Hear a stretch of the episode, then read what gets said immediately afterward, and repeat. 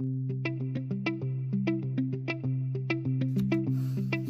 Genesis 16, Abram's wife Sarai, later to be known as, Sarah, has maybe one of the worst ideas in the Bible, which is saying something because there's some real not so smart moves by the human race when we read through the Word of God. But Sarah's is up there because she can't have a child. She really wants to have a kid. She really wants Abram to have an heir. This is important. He doesn't want to just, he's, he's accumulated all this stuff. And he, he literally tells God at one point, like, you've made these promises and, and I'm, and you've blessed me with all these things. And yet when I die, my servant over here is going to get it because I have no son. So Sarah comes up with this great plan. I'll just give you my slave girl, my servant, and you can have a family with her and it'll count for me because she's my servant. Now, don't rag on, I know I'm ragging on her here. Like this is the worst idea ever. This was not an uncommon practice during those times. This is not an original idea that like Sarah just came up with out of nowhere. This is something people did because they, they needed a son, they needed an heir, and it needed to count for certain member of the family that, that I've had this son, so it's it's counted towards his wife and things like that. But this sounds terrible, doesn't it? I mean, we read this and we think, how in the world did she ever think this was just going to work out and be smooth and easy, right? Because from the moment it starts, it goes just as bad as you think it would.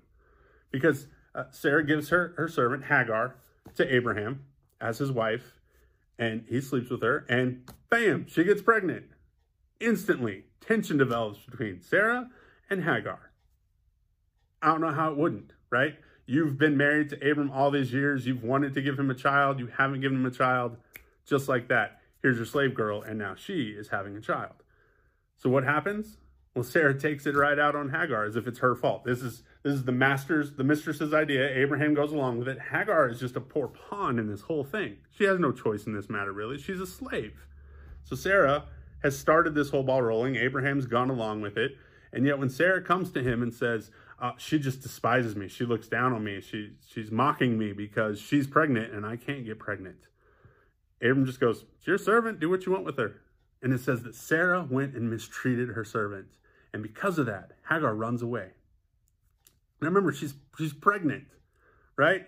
The, the, the child that Abram has been longing to have, this, this that Sarah is so desperate for him to have as well. They're so desperate that she's willing to go with this plan and come up with this idea to give Hagar to Abram as his wife. And now she's run away with the baby, right? It, it's ruined the entire plan. From the get-go, I think Sarah regrets this course of action, right? That's not what I want you to see today. That's just the backstory because Hagar runs away and this awesome thing happens. This beautiful thing comes out of it. God shows up and tells her to go back. He, he, he, comes to her and he shows her this well and says, you need to go back. And when you go back to, to your masters, I'll be with you.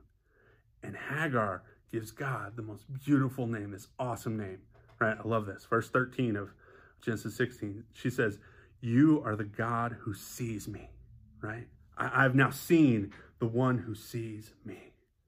What an amazing, incredible way to think about God. He sees me. He knows me. He understands what I am going through. How often do we feel feelings of despair or frustration because we feel like nobody cares? Like, like nothing we do matters all that much and like no one even sees us. We get that way all the time. And yet there's so much truth to this name that we need to remember that God sees you. Whatever it is you're doing, whoever you are, he sees you. Hagar names the place uh, Beer Lahai. I'm sure I didn't say that right. Sorry to all my Hebrew speaking friends, right?